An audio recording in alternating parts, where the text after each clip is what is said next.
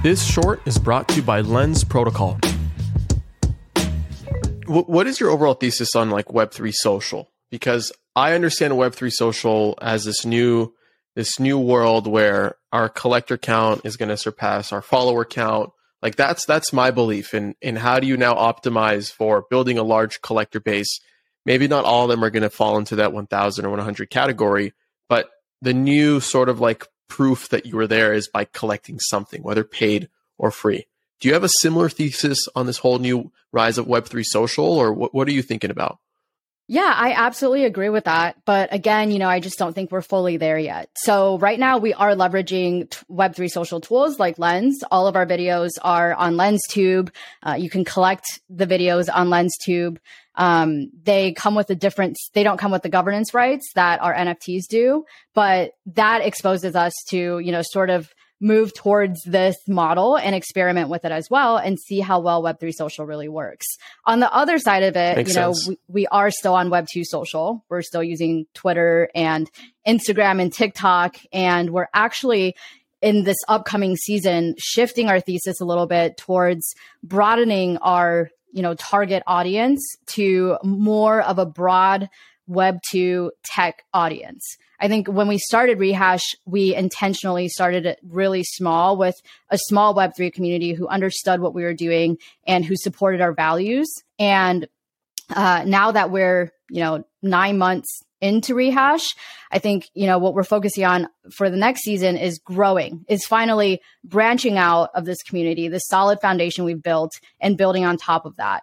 And so we're going to be focused more on, you know, sort of uh, explaining how Web 2 bridges into Web 3, how tech is going to evolve overall, instead of siloing these Web 3 topics into their own conversations. We want to sort of paint the bigger picture for people and help people understand better how tech is evolving and why Web 3 or Web 3 concepts will come into play in tech in the future. I think uh, just to just to reflect on that for a minute, something my team and I we've been we've been realizing too is that even like ever since the entrance of the bear market, attention and sort of reach of your content has has decreased, um, and it actually makes a lot of sense to broaden up like your target audience as to who you're who you're documenting for. But I feel like the challenge is it's like you still need to focus on a type of user and create content for that type of user. And I've always struggled with creating content that excites the Web3 user and the Web2 user. And a good example of this is when I post Web3 content on TikTok, maybe my content sucks. Let's go with that, okay? Nope, but it doesn't it, it, it, doesn't it doesn't reach the right audience yeah. on TikTok, you know? And that's and I and I post a lot like look at my feed like I'm going ham, my team and I every single day we're push, pushing out content. I feel like at this point, Diana, we've pushed, we, we're pushing out like one on Twitter, at least one on Twitter, at least two, one on Instagram, two on Twitter. So that's three, at least one on TikTok. And then doing that like every day, you know, every day, Monday through Sunday, posting content on all these platforms.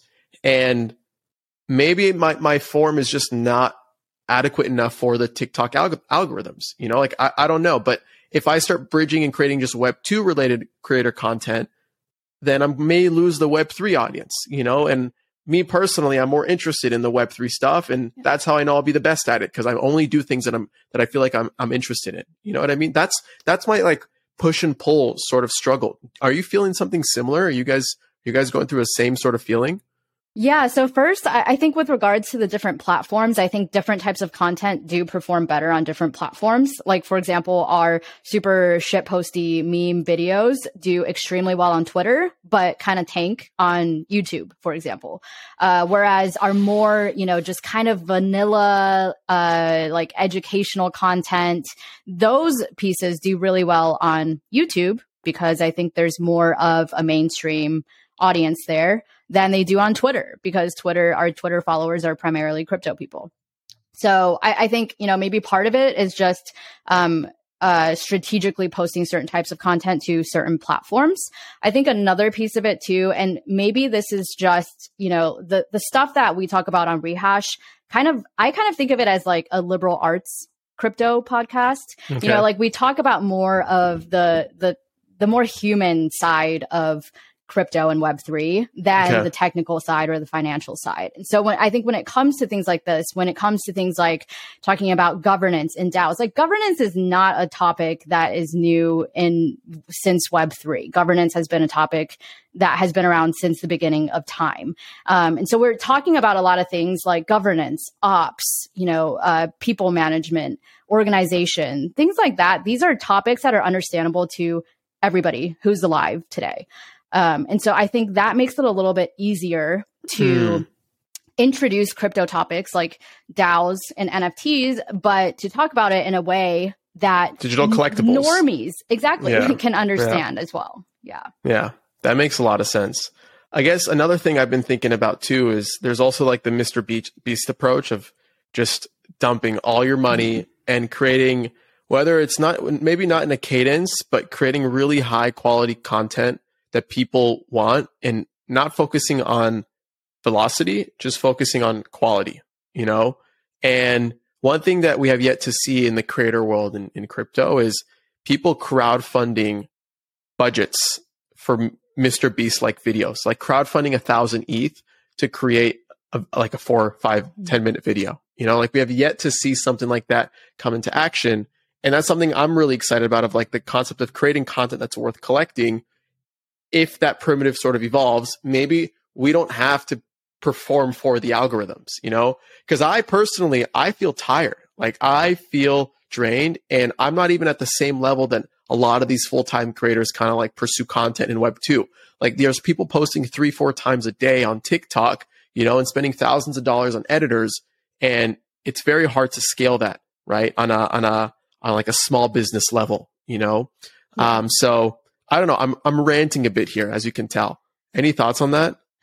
I, I'm with you. I, I think I would love to see one day where we can, you know, better understand how to manage a shared community treasury. And I think, you know, things like Nouns DAO are are really interesting to me. And I think about ways in which, you know, we could, for example, uh, make a we could fork Nouns the Nouns contract and create this creator DAO uh, where you know we there's an auto auto generated NFT one per day, and all the proceeds of that go to a shared community treasury, and the treasury goes to fund projects like the one you just described, like a Mr. B style four to five minute video, super high quality, and the community votes on these proposals. So you know Adam Levy could submit a proposal for uh, to create this super high quality video on podcast NFTs, like fully explaining what they are with full production value and everything that's going to cost X amount of money. And the community of NFT holders votes on, you know, if, if we put this money towards that or not. I could see something like that, like spinning up in the next bull run. I, I think right now might be a tough time, but yeah. um, next bull run, like I could totally see something like that. And, you know, that's, I, I think there are models that people are coming up with to make this happen. Yo, I don't know. I don't know if it's I don't know if it's a bad time. Like last week we see uh um I forgot his name, really talented artist that's been here since the Nifty Gateway era, raised 2.2 mil from his open edition. You know? Oh no way. And, wow. and and then another artist by, by the name of Victor, I'm blanking on his last name. Also like 250k easily in like a few hours easily. They put a lot of work into it. Right. I don't want to discount that. But on the surface it looks like wow, that was like in a few hours. You know, you raised 250k, you know, XCOPY uh, uh, Jack Butchers. You know, like the the activity is still there. People are like, I feel like the bar for for for content that's worth collecting has increased, right? Mm-hmm. Because the noise has decreased. So yeah. people are still looking for higher quality signals. And it's up to us as creators to match and be at that same level as what they're expecting. That's what I'm sort of like piecing together during this time. I think you're right. I think you're right. And I think part of that too is that most of the people left in this space during a bear market are people who've been here for a while, right? Or people who really understand what we're doing, who really believe in it. And these people are going to have a higher expectation of quality, I think, than, you know, a, a mainstream audience that kind of just apes into music NFTs because that's the buzzword that's out there right now and just buys up any music NFT just to say that they have a music NFT. Um, so yeah, I, I, think you're right. I think the the standard and the expectations are a bit higher during during this time. Now I can't help but think: Is the market prepared for a Mr. Beast like character who wants to raise a mil a thousand ETH you know, to, to create a 10 minute video and they create like really interesting, funny content and try to find people who lost their NFTs to like a fishy link, you know, and send them 10 ETH as like a, See, as like a gift. That's you know what I mean? And documenting stuff like that. that's the kind of thing that I think uh, is going to have to wait for the next bull market. Okay. All right. Interesting. You think it can happen now? I don't know. I'm being surprised left and right by all these creators. Yeah, but Like, all the people and- you just named, like those are those are people who've established themselves in the space for years and years. And So that's what I'm saying. Why can't it be like we've been in the space for a minute? You know, why can't it be you or I or another we haven't been in the space long enough. We haven't been here long enough, I think. Well, well, think about it. Let me let me counter that. Okay, let's have a friendly argument here because the the Fvckrenders of the world, right? They came in around the NFT the NFT uh, craze and the Nifty Gateway era, as I like to call it. You know, when open editions and and and dropping NFTs and all the Instagram and corporate artists migrated into the world of Web three to finally realize what their art is valued at, right, and what it's worth. And then they later tra- later transitioned into Christie's and Sotheby's and sold their pieces for millions of dollars.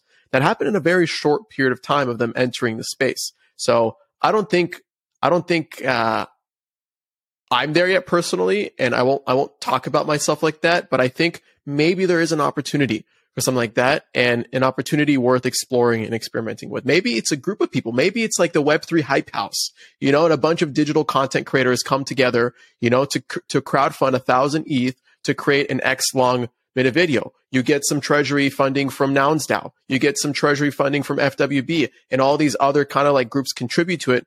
I don't know what could come out of it. I feel like I'm onto something here. I don't know, but I'm, I'm speaking out my ideas out loud.